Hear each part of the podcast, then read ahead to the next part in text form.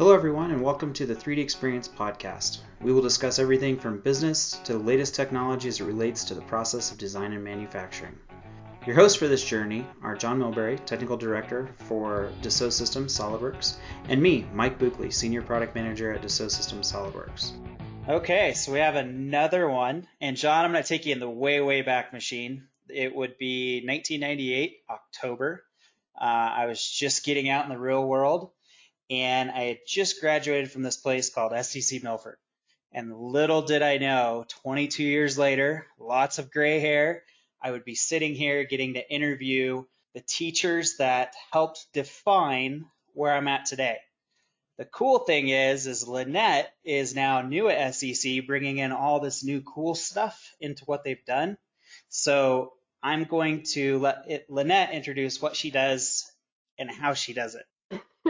My name is Lynette Frey. I teach now in manufacturing engineering technology on the Milford campus of Southeast Community College. And I previously taught for Southeast Community College. However, it was on their Lincoln campus in the computer aided design program, um, which is very similar, but um, this program is definitely more manufacturing focused.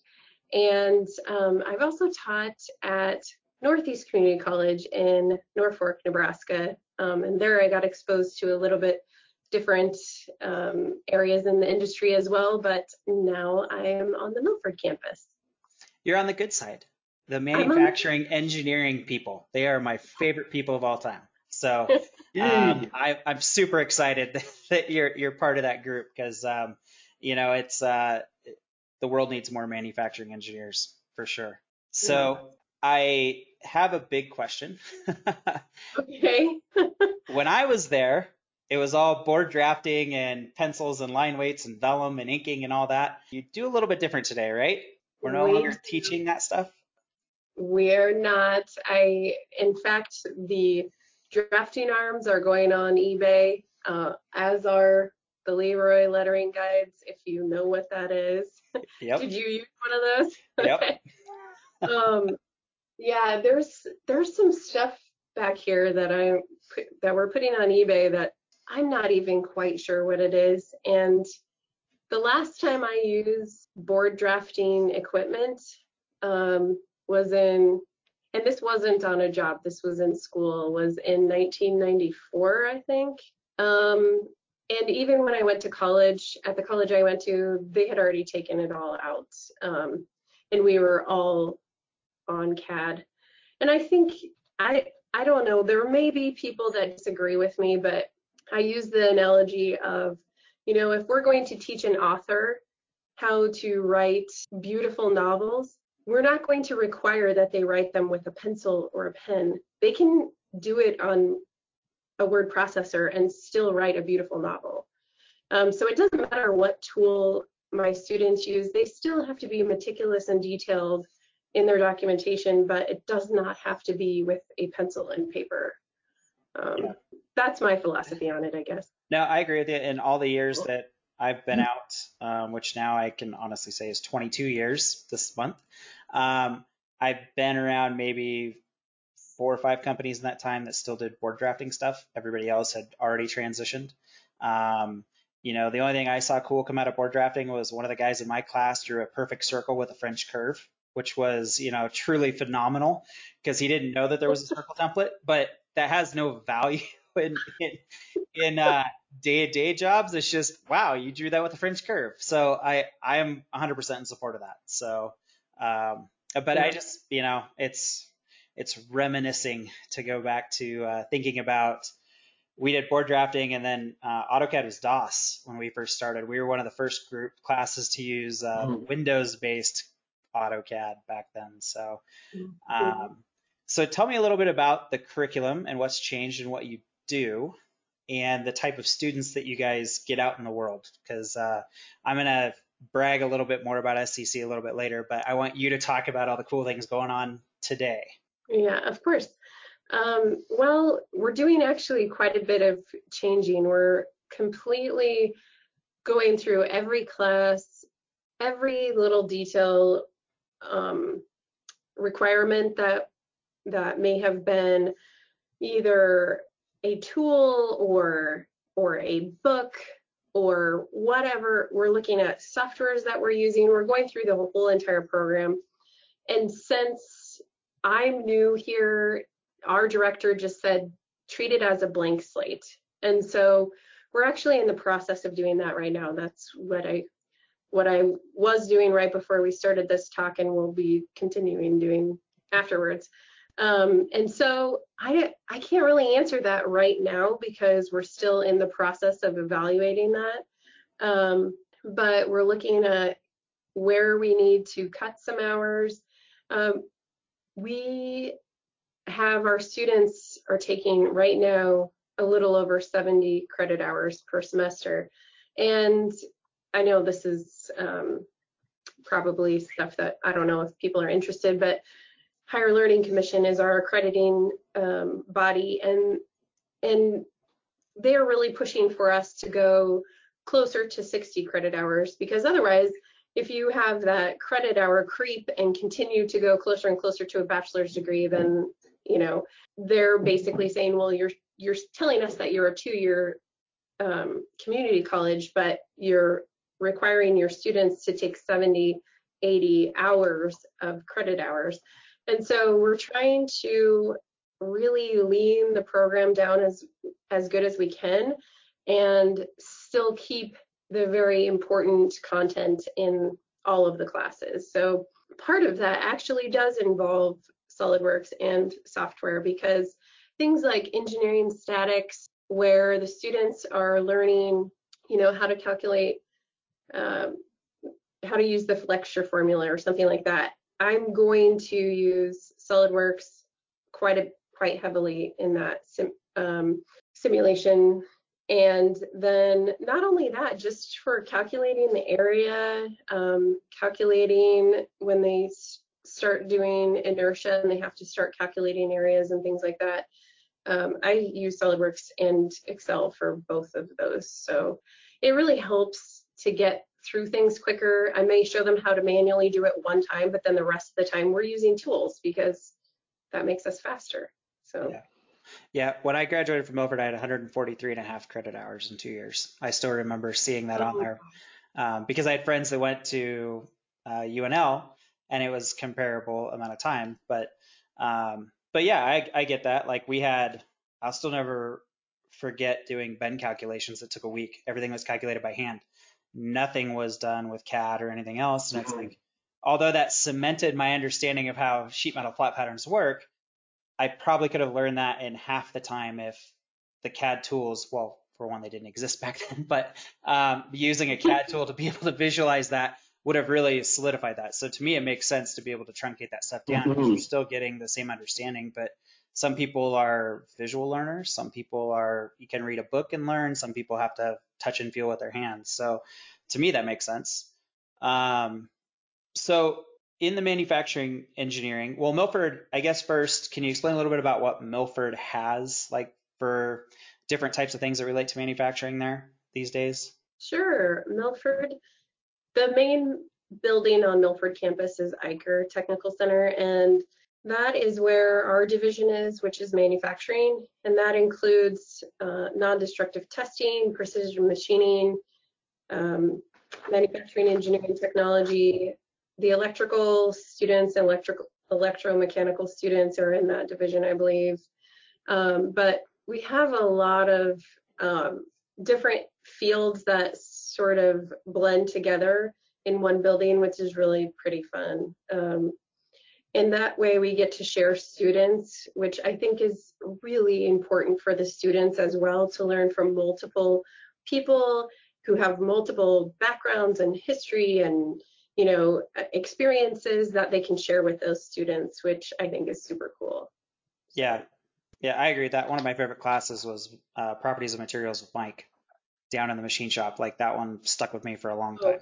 You know. Yes, uh, and he great resource for that too. Yeah. He's still here. Yeah. um, so with with what you do, I think a lot of people when they think of like Midwest, um, they think you know cows and pigs and corn, especially in Nebraska. Um, you guys support a lot of local area businesses. I don't think a lot of people realize how much manufacturing there is around Nebraska, Iowa, Kansas, Missouri. Can you talk a little bit about where your students end up going and who they work with and support? Sure. Sure. Actually, manufacturing, I believe, is the number two um, industry in Nebraska for our total GDP. So you Google manufacturing in Nebraska, I think the first three companies that come up are Lincoln Industries, Kawasaki, and TMCO. I have graduates at all three of those um, facilities, including I actually have students from all three of those facilities as well. So um, my current students are also working in industry while they're um, getting their degree. And those three that are at those companies are um, all going into engineering to sort of um, add more tools to their tool belts and possibly move around in their companies. Um, one of one of the students that really stood out to me, and I hope he doesn't get, uh, uh, you know, I have such modest students really, but um, one of the students that really stood out was um, Dustin West, and he works for Cornhusker 800, which is Nebraska Trucking Company. And um, I think Todd Blacksher told me that he was the first one in Nebraska to get his CSWE, which I was so proud of him. Um, but as a student, yeah, as a student, he, I have lots of amazing students, but as a student, he, um, I had a job posting come in from Cornhusker 800, and I was holding it up, talking to the class, and he grabbed the sheet out of my hand and he said, Well, do you think they'll hire me even though I'm still a student? And I think he still had a year left at the time. I said, Just call them and see. Maybe they'll hire you part time until you graduate. And sure enough, they did. And he, I believe he told me he had four patents in his name before he even graduated from our program through mm-hmm. Nebraska Trucking Company, which I thought was so cool. I was very, very proud of him. And I know that he's extremely successful there. I I tried to hire him to teach adjunct for me and I couldn't afford him anymore. so yeah, um Cornhusker 800 is they do some pretty awesome stuff. When I was still in AE, we used to do support with those guys.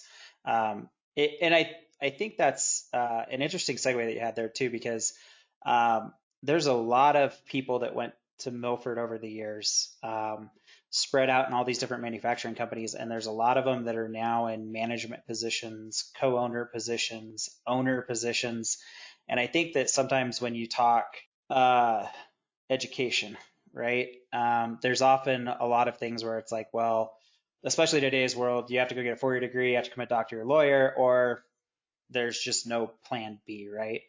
And then if you come from the realm of uh, like I did with Milford, like the students you're teaching, um, there's a lot of those those areas where you can be very successful in what you do, and you don't ha- necessarily have to have that four-year degree. It doesn't hurt, but at the same time, like if you look around a lot of the manufacturing areas, especially the Midwest, and over like my years being an AE, I'd go walk into a company and it'd be like, oh hey, I know that person. They went to Milford, or I saw that person. They did electrical, or that person was a welder, or that person was this, and and to me, that was always one of the, the cool things about um, what you guys do at SCC, what you do at Milford, um, and how that just, it, it's one of those things that nobody really talks about, but it is a real thing. Um, like you talked about Dustin going to Cornhusker 800, he's very successful. It wouldn't surprise me if he's not, doesn't end up being at the upper high end of that at some point because, you know, you mentioned TMCO, Jeremy Folkerts is there. He was right behind me at school, you know. Um, you go to mm-hmm. Two of the guys from Milford that were ahead of me when I started or at, at Timpte. You know, it's it's it's a pretty cool thing uh, in my opinion. And I think sometimes that, that often gets overlooked. And I think what you guys teach and provide doesn't get the credit it deserves sometimes. Yeah, I agree. Um, so did you know Shane from, uh, is his last name Stevens? From, uh, he's at Norfolk Iron and Metal now. Mm, I don't know Shane. I know I know people at uh, well, I knew people that were at Norfolk Iron and Metal because um, Mike Yedlichka, his brother Rich, was my boss at Into Metal. He's now at Kawasaki with a bunch of guys from Milford back in the day, but but I hmm. never actually met Shane. Okay, yeah, Shane. When I was um, sending out emails telling everyone that I'm at at the Milford campus now, his response was, "I graduated from there," and you know he's he's been hiring students from me when I was in Norfolk um, for a couple years. So such a small world, and and especially how many people graduated from different programs at Milford, and like you said, have had great success. You included, um, weren't you our honored graduate last year? Uh, a couple years ago. Yeah. Was it a couple years ago? Yeah, it was a couple years ago. Yeah, pre-pandemic. so, when we were allowed to celebrate. Yeah, yeah, yeah. yeah. Um, so it, with uh, with some of the mixing, like with uh, manufacturing engineering, can you explain a little bit, I guess, to people that don't understand or maybe not have heard of what manufacturing engineering is, sort of what that course makes up? I know you're redefining a lot of that stuff for hours, but like traditionally, like what Milford supplies as manufacturing. Do you mean the like laying out a plant floor? Yeah, um, sort of like basic, the fundamentals, like how you guys uh, get students ready to go to the workforce, you know, because there's like, you can go to a four-year school and you can be an ag engineer, mechanical engineer, biochemical engineer.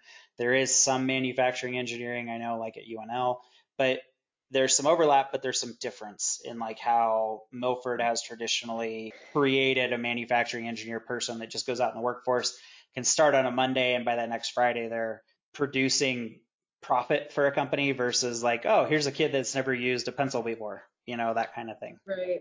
Well, and I would say that we don't necessarily know always where or exactly what our students are going to do. So one of the things at least that I would focus on the most is with respect to manufacturing, of course, um, I my goal is for my students to always be number one, resourceful, and two, problem solvers. And so, regardless of what problem comes up on their job, hopefully we've gone through some sort of exercise that they can rely back on um, and and go, oh yeah, I remember having a problem that was similar to this, or or you know, I know where to find the answer to this because I have all of my resources. So I may not, you know, there's no way for me to introduce all the problems that they're ever going to encounter. Um, I, there could be jobs that don't even exist right now that they're going to go fill, you know, that are completely different than what I envisioned. And so really we just show them all the tools the best we can and expose them to as much we can as much as we can um, but really encouraging them to be critical thinkers good problem solvers and to be resourceful. Um, so w- whether it's in robotics or any of the machining problems they get a taste of all of the different uh, manufacturing processes as well, um, because they'll take those classes. Um, I always say downstairs. It could, it doesn't matter that it's downstairs, but all of our machines are downstairs, and um, so they'll they'll get to run a lathe, they'll get to run a mill. You know, they'll they'll have that experience that I think maybe some designers don't have, and I think that's what really puts them a step ahead or or gives them a, them an advantage in the design process um, if that's something that they do regardless of where they end up you know um, whether it's truly manufacturing engineering i think a lot of them end up in places where they're doing a combination of manufacturing engineering or um, you know like some sort of industrial design that sort of thing. So they the graduates go into all different directions but they they're so well rounded that they can adapt to all of those different positions and all of the different requirements that they those companies have on those students. It makes sense to me. I mean, when I left Milford, I went to uh, AGCO Hesston as a field test engineer, where we just went out and broke broke stuff, right? But we had manual machines over there because we made all our own prototypes that the engineers wanted to test the equipment. Well, I was one of the few people as a field test engineer that could walk over to manual lathes and mills and make all the parts. So very quickly, I became the guy that everybody brought their parts to to make, which is funny because when I was in the classes with Dwayne and those guys down, downstairs in the shop, like I was like, this is sort of, it's cool, but it's sort of a waste. I'll never use this. And my very first job out, I was the guy making the stuff on the manual machine. So I, I can relate to that. Yeah, very much so. Um, yeah. it, it's funny how that sort of fits in. Mm-hmm. So I, I've been asking a lot of questions. John, do you do you want to ask some questions? I do, yes, but um, it's really been interesting to listen uh, to all the all the history that you y'all have together and all the commonality. I think that's just awesome. Lynette, I'm I'm really glad that you're on. You mentioned something, um, non-destructive testing. Can you tell me a little bit about what equipment that you have and, and basically what do you test?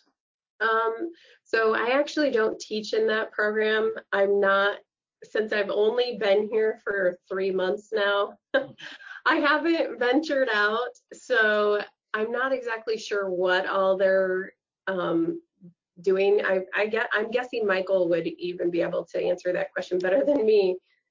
Yes. Um, my knowledge goes 22 years back, but um, 22 years ago, the NDT program at Milford was like one of the best. Like they had all the cool latest technology to be able to, um, you know, dye the material, infrared, all of those kinds of ways that they would test it. Like that, it's its own super geek program down there, not downstairs, but it used to be over in the far corner uh, by where welding and John Deere and all those guys used to be. But, ah. um, but it's it's an entire program all its own, and it was like one of the best around. Um, That's fantastic. I'm sure today it's a hundred times better than it was 20, 22 years ago, just because the technology's advanced. But I just remember seeing it and being like, I'm not smart enough to do that stuff because it was it's super it was super high tech. So. So is it um, is it possible that they're actually doing um, you know X-rays of welds in order they, to certify welds and things like that? Yeah, so when I was there, they were doing that. That's why it was by the weld shop, where there used to be welding at Milford also back then. Um, yeah. That's part of why it was down there is because uh, it was right next to where they test all the welding. Yes. Okay. Perfect. Yeah. And so I, is in is, welding is on the Lincoln campus now. We have um, we have some welding here, but it's only integrated into other programs like the diesel program or something like that. So I see. So I do have a question I think you may be able to answer as well, um, Lynette. Do you know your students? They obviously are taking subtractive manufacturing, and I know they're going to get exposed to um, additive manufacturing. I think you were doing some of that today. Is there a particular order that you guys have them do that? Do they do additive first and then subtractive, or how does that work? Uh, physically, yes they do additive first um, because I have them doing additive manufacturing their very first semester. Um, you know, one of the things that's really important um, in every school really is is retaining our students and not not losing them. They have they have a lot going on. You know, most of our most of our students have have jobs outside, they have family duties and that sort of thing. And, and so it's tough to keep them sometimes because they have outside influences that make it difficult for them to go to school full time. So sure. my, my goal is to hook them as hmm. as hard as I can. I want to hook them.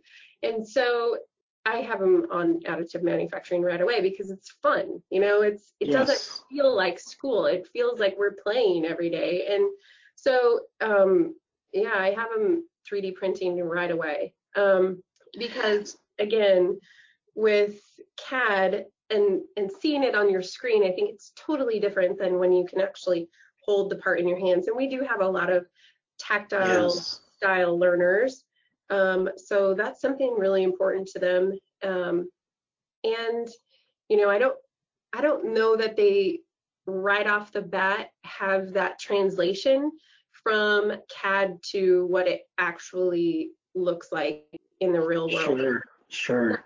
Not necessarily the actual shape and things, but the size, you know, Yeah, size doesn't always translate to yes. you actually have the part in your hand. So um, we do all sorts of 3D printing as much as I can. You know, I just have them.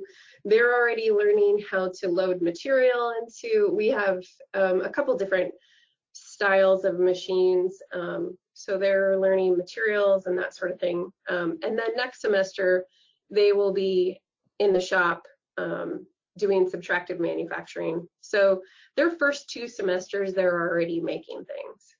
I love that. So um, I've got to ask this question because it's become, it's getting more and more popular. But do you guys plan on doing any sort of metal printing, maybe in the first semester, and then taking that part right over to their second or third semester when they're machining and finishing it? So the part is really a combination of additive and subtractive. Michael and I are seeing a lot of that. Yeah, I've been asking for a metal printer for a long. My management just laughs. no. and then and then one of the community colleges in, in Nebraska got one. I was like, what? I've been asking for one for so long, but they're so expensive. I think know. there are some that are coming down in price. Um, but yeah, I've been asking for a long time. Um, I think I'm gonna have to write a grant. I don't know how else to get one, so uh, I'm that's on my to-do list to contact our grant writers and get some help writing a grant for that. Because if they tell me that we have money for one, I will find a place to put it. I'll give up my office if I have to. Yeah, it, it's always funny because um, it, whenever like it's football season, right? So whenever you see like Nebraska play football and you see the Big Ten spotlighted in Nebraska, you know, and they're showing that metal printing, it always makes me laugh because UNL has like I think two of those Matsuura Lumex machines. They're like a million bucks a pop, and they got two of them. And they showed on that video, you know, the Matsuura logo and the Husker thing, and I'm like, yeah, it'd be nice if every school had the ability to have two of those in there for research. You know, it's like UNL should like open up that portion of the campus to let all the schools have access to it because um, it, it's just like I, I don't know how they ever make enough parts to sustain that, but um, it just I, that's one of the things that always makes me laugh when I see that commercial is I know how much those machines cost and I know how, probably how little they actually get used versus everybody having access to something like that. But um, yeah, they might be open to that. I guess I've never asked. So I was in Norfolk, which was two hours away, so maybe I should just ask. Uh, we have from my old AE days. Uh, I can try to find the contact that we used to have that runs that department if, and see maybe maybe you can guys can go up there and do show and tell. Um, but I know they have two of those sitting there. Yeah, I Gene Friesen got one in at Central Community College, and I would, oh, I was so jealous. I was so jealous. Yeah. I he was just getting it set up, I think, right before COVID hit. So um, I'm just waiting for us to be able to have some face-to-face time when I can go start tapping on his shoulder. Did, um, do you think he got that with uh, help from lo- some of the local manufacturing companies? Because I know that some of the com- some of the manufacturing companies, there's like that new Nebraska Manufacturing Alliance and some of those things coming on. And I know like in other states out here, some of the companies are actually chipping in and helping fund some of that stuff because then they get to use it to see how it's going to fit their business. I, I don't know if maybe he's got that going on out there at, at Hastings. I'm not sure how he did. I would assume it's either that or some grant money um, because they're they're expensive, and um, Yeah. so it's possible that that's how it happened. We at SCC do that as well. So the new diesel technology partnered with Crete Carrier, and so it's the Crete Carrier um, diesel technology. It's a brand new building, so I'm sure that I could um, find enough businesses that could help with that, that would be interested in um, printing with metal, which Yeah. I can't wait. So one of these days. Yeah. Well, there's some cool fixture opportunities like John was talking about, you know, being able to print a complex fixture and then just machine it, machine a couple sides to the precision you need and then not have to make like five or six parts. Like, you know, there's some enticing things that, that local companies could probably take advantage Mhm. of. Um, how you sell and pitch that, I, I'm not for sure, but, but I know that like there's some pretty cool fixturing stuff that I've seen. So Right.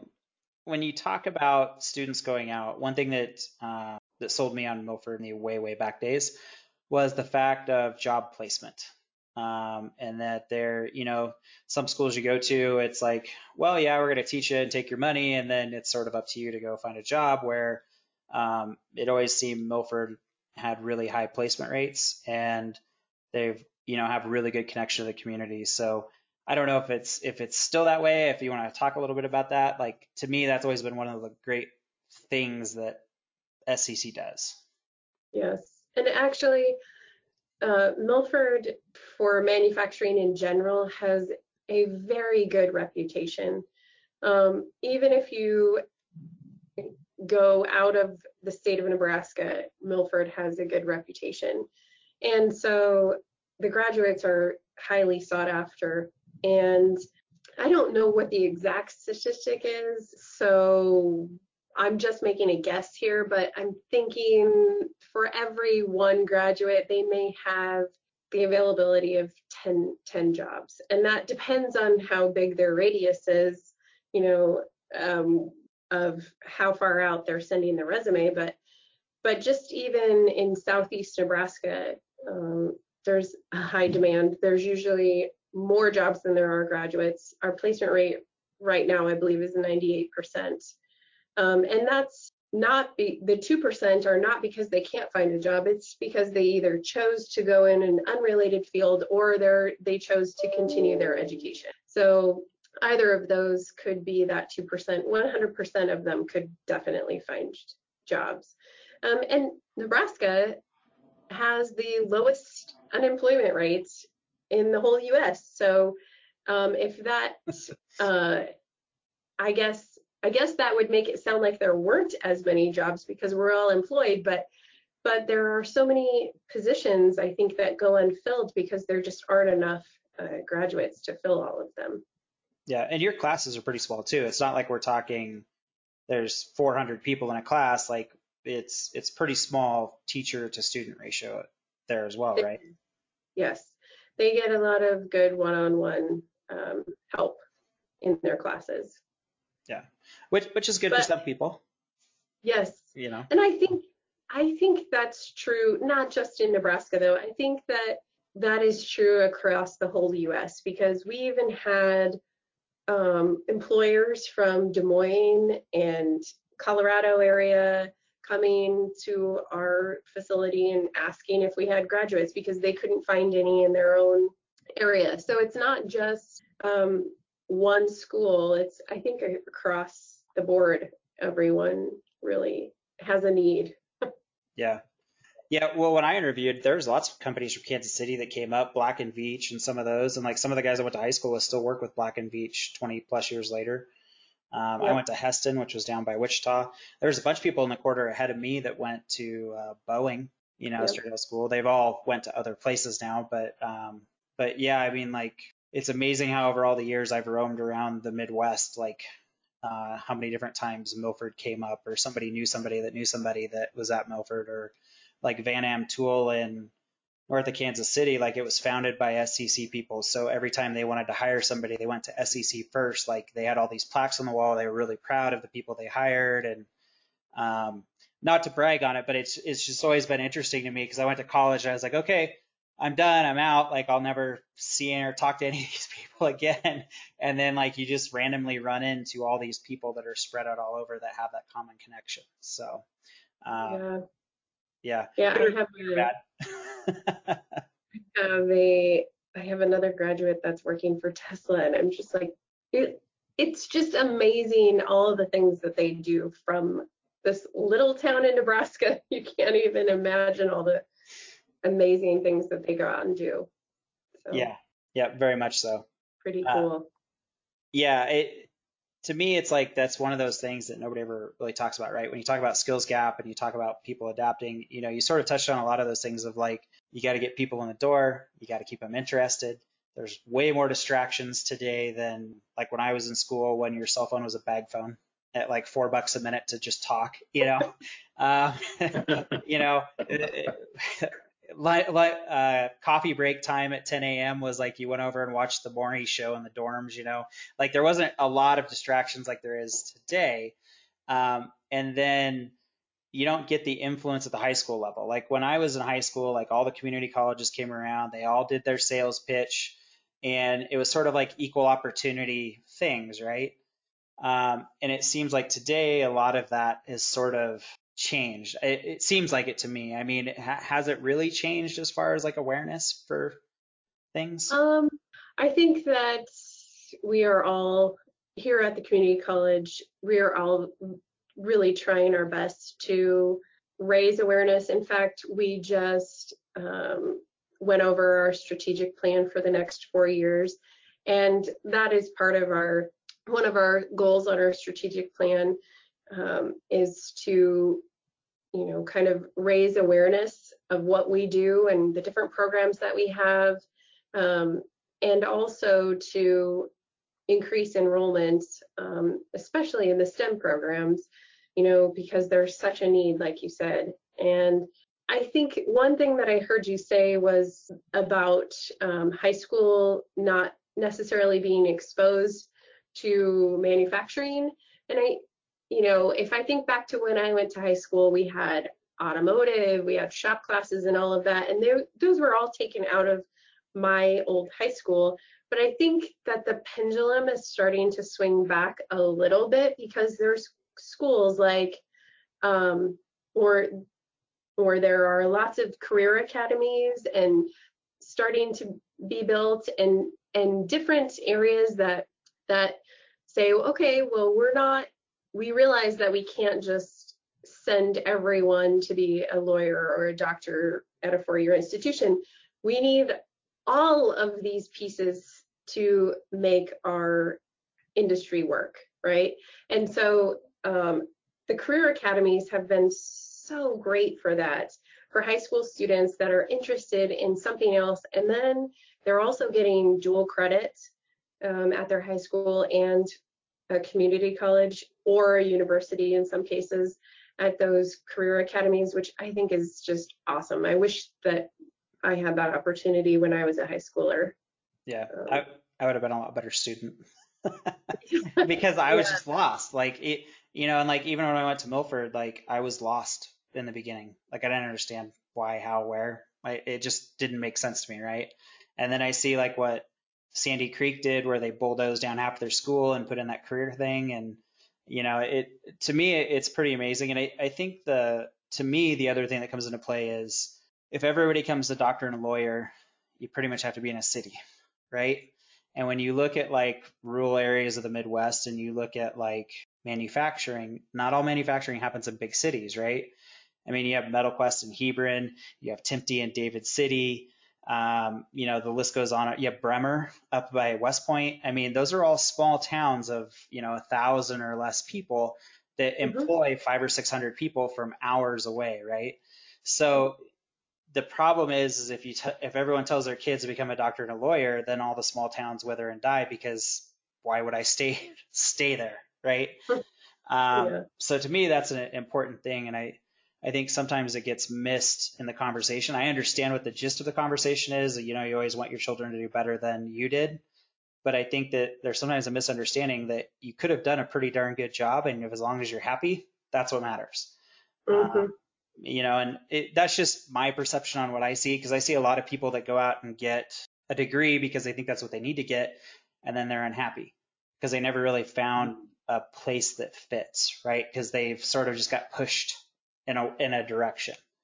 Um, right. You know, and I say that for myself too because I was lost for quite a long time.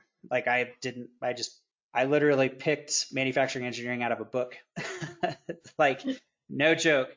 And I, I was signed up for a diesel truck at Milford when I was a junior in high school. Approved, everything was done. I was going to go to diesel truck. When I was a senior, I broke my neck. doctor was like, yeah, nah, you're not going to do that kind of manual labor ever. And I was sitting downstairs uh, in the reception area at Milford, and I had to pick something because like I had like six months, right? And back then to get into Milford for any program was a two and a half to three year wait. Yeah. So I'm I'm lost. I have no idea. And I looked down the list and it was like, oh, well, there's architecture, there's computer programming, there's machining, there's manufacturing engineering. And I was like, I, I probably sat there for 45 minutes and I was like, well, architecture sounds a little too boring for me. Um, welding seems, uh, welding and machining seem pretty cool, but then I could hear my doctor saying, yeah, no, no manual labor stuff. So I literally just out of the book picked manufacturing engineering and like for the first six months I was in there, I was lost. I had I had no idea why I was there. It's just like it sounded cool to be able to design something to manufacture. So my path, if I take that and I relate it to someone that goes to a four-year school where there's no one that's going to handhold you along that way, like I would have never made it. like I just never would have made it. So when I think about um, the kids coming out today with all the distractions and everything else, like to me, it's it it becomes an even bigger challenge than what I had, which was pretty small scale back then, you know. Um, so it, it's to me, it's just an interesting dynamic that you guys have to deal with. And then there's also the the challenge of you know reading rulers and things like that, right? Like not everybody comes in at the same level because the schools are so different these days, right? Mm-hmm. You see those things between the different schools, don't you? When that comes in.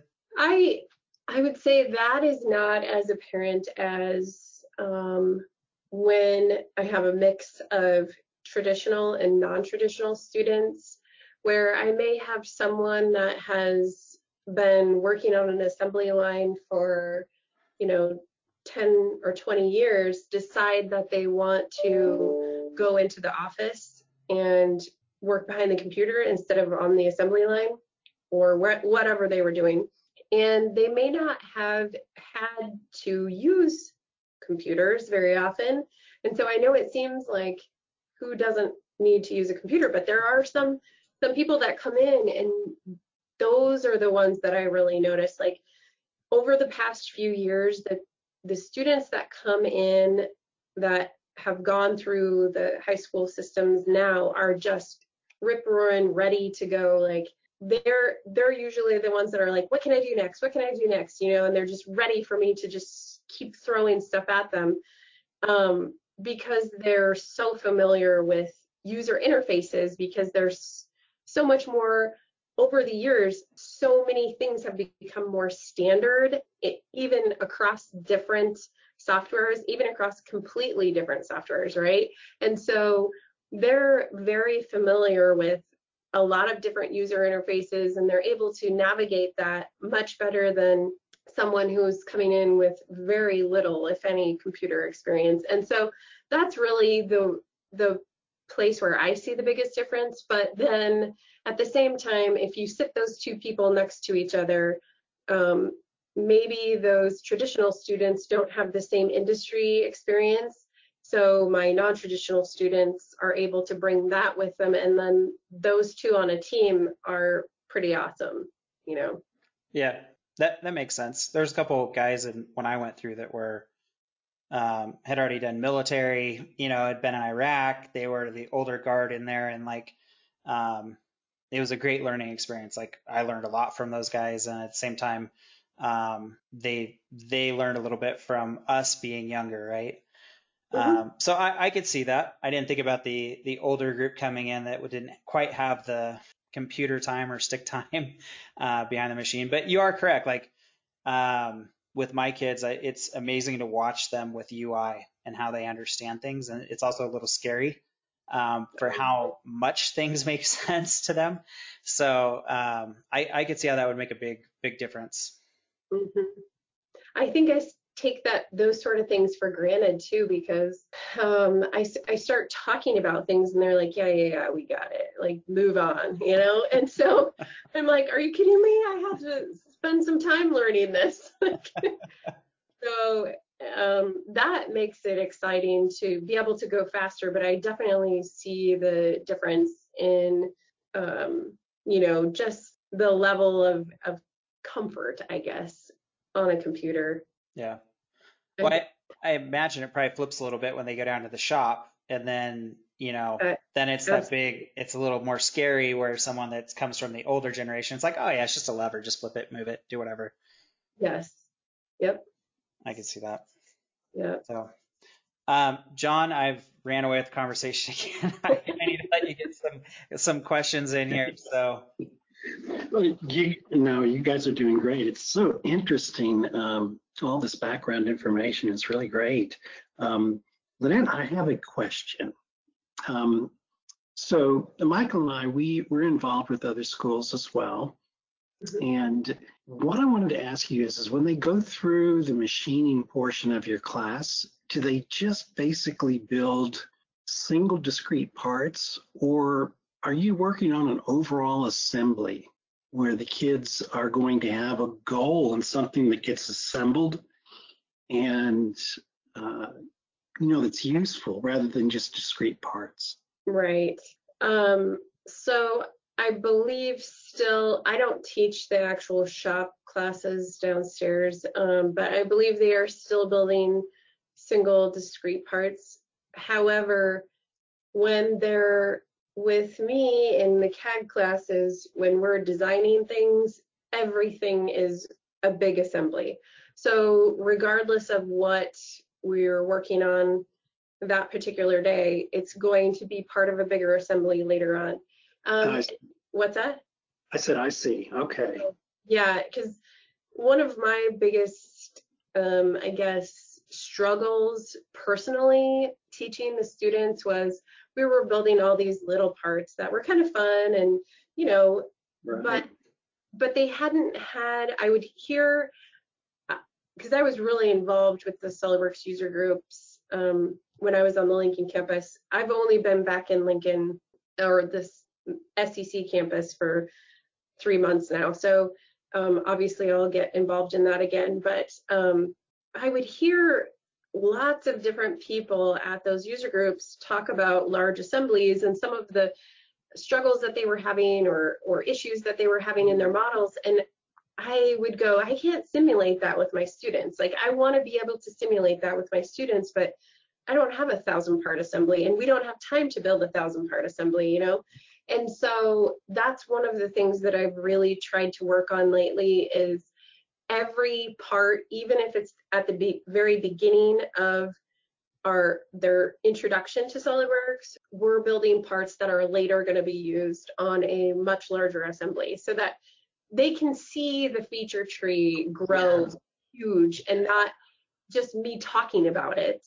Um, they can actually experience it, you know, having to manage their their feature tree, you know, because if you just build tiny little assemblies, they're like, eh, doesn't matter. I don't have to rename any features or, you know, I can see them all.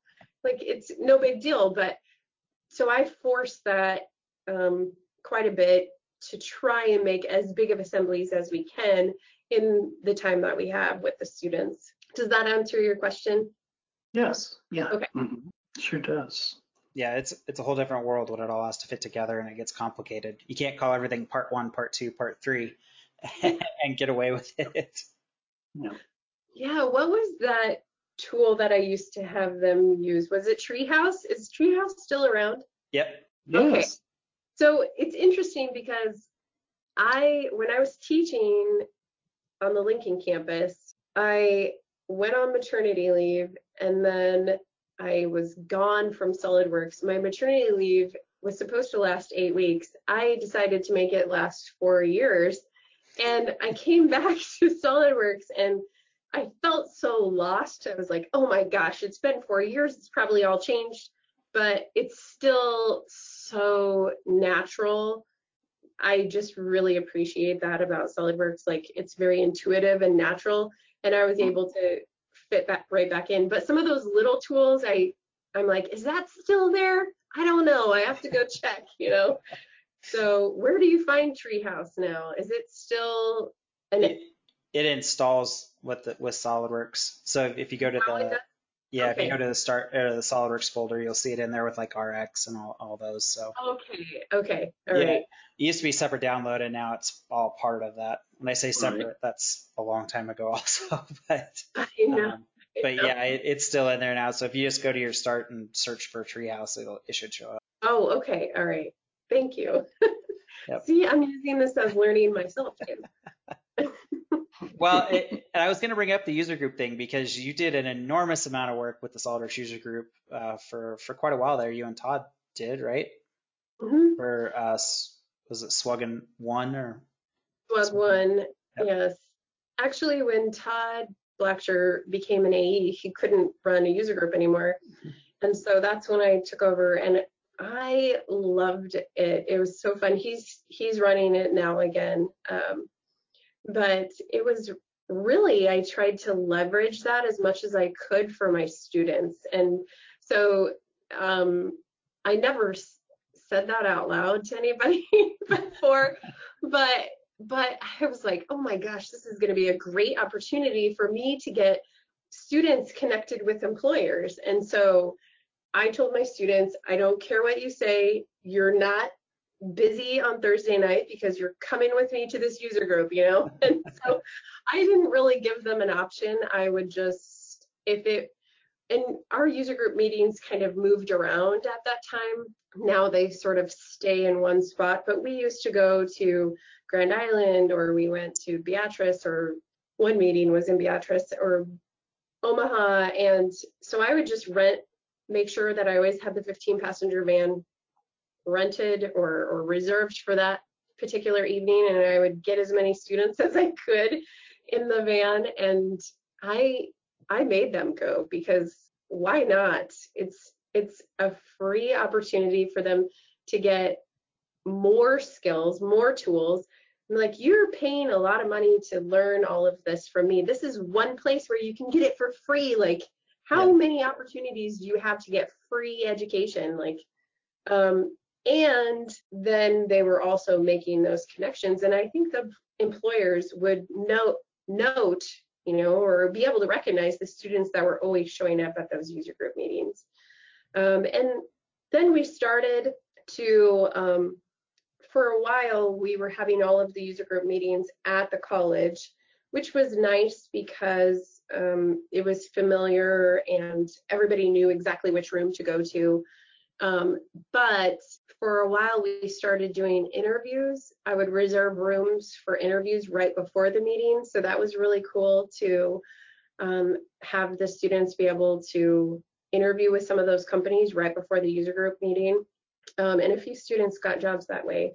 So because like I said, we were talking about this before, and this was you know, even 10 years ago, employers were still hurting back then for technically trained people. And so, but lately it's gotten gotten even more um, critical. I feel like now I have employers asking me way in December to talk to some of our graduates in May because by January they all have jobs lined up.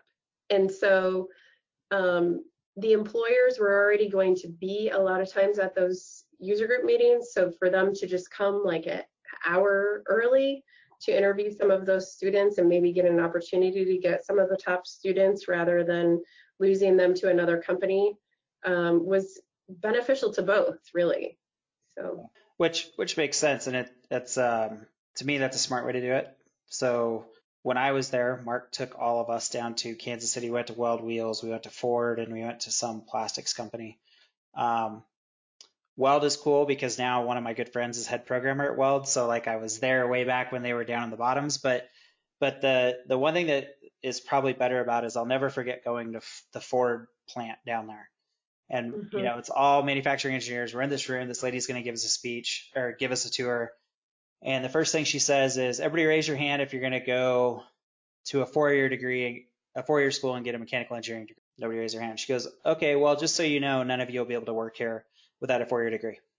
And it was like, oh, that, I'm really glad that uh, we went down here to hear that you can't do something.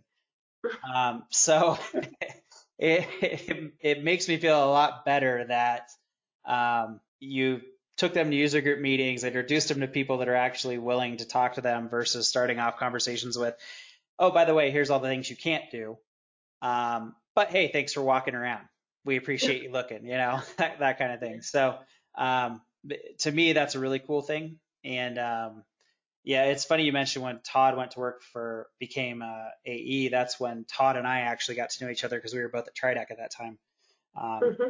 I knew him before that, but um, that's actually how I knew how you and I met was when you were running that user group meeting because of Todd. So um, mm-hmm. again, go to that small world thing, right?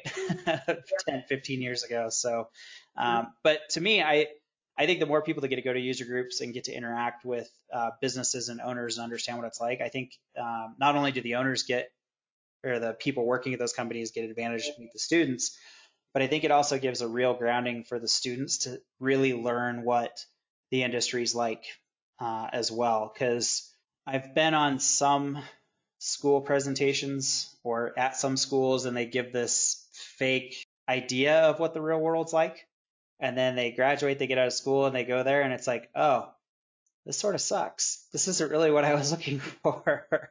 so to to actually have them, you know, interact when there's no pressure and get, you know, the lowdown on how it's going to be to me is a pretty valuable. Yeah, I agree. I I think in learning from peers, there's something about it that's just adds a level of validation um, too, because I think that I think that I don't know. I don't know how I how I feel about that. I guess because I think that and when I say peers, I'm talking about, you know, their future employers maybe, but when they hear me say something, it doesn't always ring so important to them. They're like, ah, you're just an educator, you know, something about hearing it from the people that are going to write the check for them for their paycheck it's different and it really like ingrains it and so regardless of what the topic is, even if it's something totally above their head. I remember I took them to um, one of the one of the user group meetings was programming in SolidWorks. I was like, okay, this is going to be a little, this is above a lot of people's head, but it's really above a brand new SolidWorks user, you know? And so even though they may have felt you know, a little bored or that it was above their head. Um, there's something about hearing it from people in industry about how important it is to know these things and or to at least try them out, you know, and and even if it's something that they aren't going to learn at school, they they very well could be using it later on. Whether they remember it is, you know, up for discussion, but but but at least they know it exists, right? That's the first part of it. Yeah, it's always funny how that works because like when I was a customer, I could say something and people like, oh, that's really insightful. And now that I work for SolidWorks, I can say the same thing and they're like, oh yeah, you just work for SolidWorks, you're just saying that. And it's like, yeah. no, I said the same thing before. Like it still rings true. It's just all perspective. So um, yes. it, it makes sense uh, what you're saying as far as like, you know, Mark used to do that too. Mark would say something and I'd be like, yeah, whatever, Mark, you know. But then I've used that like a million times since, you know, since he made that point. And every time I'm like, yeah, I probably should have uh, actually given him a little credit at the time that he was explaining. Yeah. Um, yeah, it's funny when you're like, oh yeah, my teacher was right. Yeah. yeah. yeah. So, so I I know we've uh, we're getting to the end of our, our time here, and um, I I really appreciate you jumping on and, and chatting with us. And the the big thing is if anyone listened and they want to go find out more, or they want to reach out and chat with you, and you know help supply that metal printer. Um, there you go. shameless we, plug. we should start a GoFundMe. I wonder how much I could raise. I don't know. so so to to propose the GoFundMe, if you're a company looking to help out SCC, uh, where what's the website? Where do they go? How do they get a hold of you? How's all that? Yes. So our website is super hard to remember. It's southeast.edu. it's just just the word southeast.edu. And um, actually, for prospective students too, you can go on there and now they have virtual tours on the website, which are super cool. I just went through them and they set up some of those um, 3D cameras for some of the different spots on our campus. So you can see the machine or the precision machining, I always call it machine tool, the precision machining um, area downstairs and, you know, experience it virtually, which is super cool. I think they did a great job on those. Um, I'm excited to see the new dorms. I haven't seen them yet because of COVID. I haven't gone in them, but but I'm excited to see them on a virtual tour. So um, that's something for prospective students. They might be interested in seeing what it looks like. Um, but yeah, do you want me to give my email address or anything? If you're cool with that, uh, yeah. cool sharing it. My email address is just lfrey, and it's F-R-E-Y at southeast.edu. Um, and I'd be happy to talk to anybody, especially if they're offering to help fund a 3D metal printer. we'll see what we can do to help with that. or or one of those little those little uh, tabletop water jets that was next to you. Which which yeah. SolidWorks World was that? Was that uh, last? Two. It was a couple years ago. Omax. They have that little one. Yeah. Yes.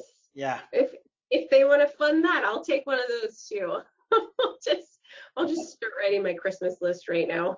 Wait, you just need to hit it. Just go on Twitter and hit up Eric Beatty. Yeah. He works for Omax. oh, does he? Yeah, yeah. I didn't know he Yeah, he, okay. he designs a lot of that stuff. So you just need to go hit him up, you know, as, as uh, former user group buddies. Well, wasn't, didn't you, did you work with Jeremy at Tridec? Yep. Didn't he go someplace that he's working with metal printers? Well, he, he first went to Vermeer and he was doing additive over at Vermeer. And then I'm not for sure what he's doing these days. He might be doing just 3D printing. Um, oh, okay. I thought he was doing uh, metal printers. Uh, he could be now. It's, it's been a while since he he was actually out there at Vermeer with uh, Greg Johnson because Greg Johnson used to work at Tridec uh, with Todd and myself and you know Jason Jacobson who's up at Bremer now. So um, I'll have to look and see where Jeremy's at these days because it's been a couple years since I've seen what he's up to. Oh yeah, and Dick Longoria, right, is yep. doing 3D printing too. Well, actually, he works for Dassault. He works with John and I. He's actually on John's team now. Oh, uh, he is. Yeah. Really? Yeah. I didn't know that. Yep. Yep. Well, what a small world. It, they are. It is super small. Is he in Iowa? No, he actually moved to Florida. So mm-hmm. yeah, he lives out of Florida now. Um, okay. Yeah, he left and betrayed Nebraska. It's it, it's okay. We're, we'll slowly get over it. So. um, but anyway, I should probably let you get back to doing you know your important school stuff and figuring out curriculum. So um, I can't thank you enough for being on here. Um, it, it's super cool, and uh, hopefully we can do this again. Thanks. It was good talking to you. You've just listened to the 3D Experience with John and Mike. Subscribe to our podcast on SoundCloud and iTunes to catch up on upcoming episodes.